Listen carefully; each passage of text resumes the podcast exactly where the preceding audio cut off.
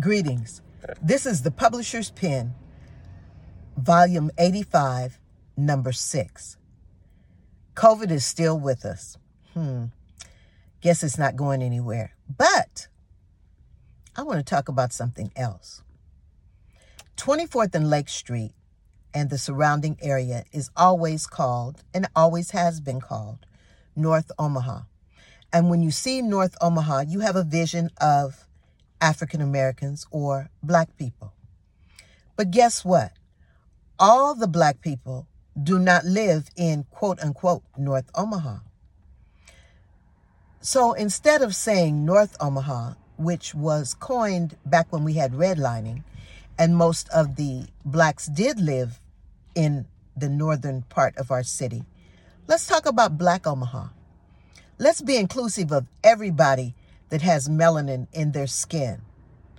Black Omaha means wherever you are located and you're black, you're included in the conversation. Let me give you an example. Where do you buy your cars? There are no car dealerships located at 24th and Lake. But there is Home Team Auto.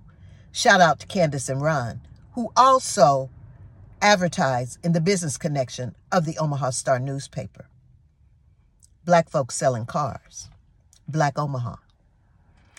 Or let's look at Baxter. Baxter too advertises in the Omaha Star newspaper.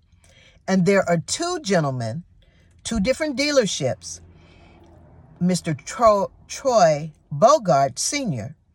has one Baxter dealership that has Volkswagens and Jeeps. And then there is also Mr. Williams, who is a Baxter partnership.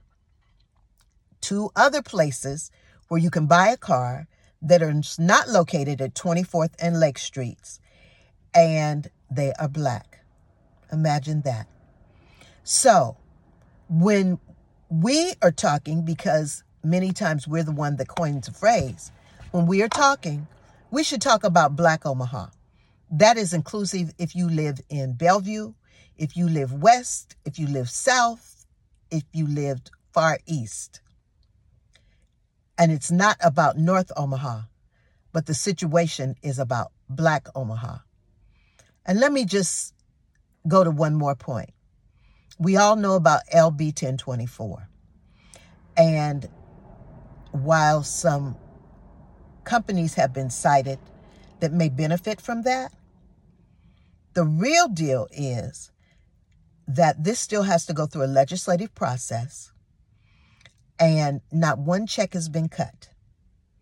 But as they say biblically, you are blessed as you go, not while you stand around and wait. Let that sink in.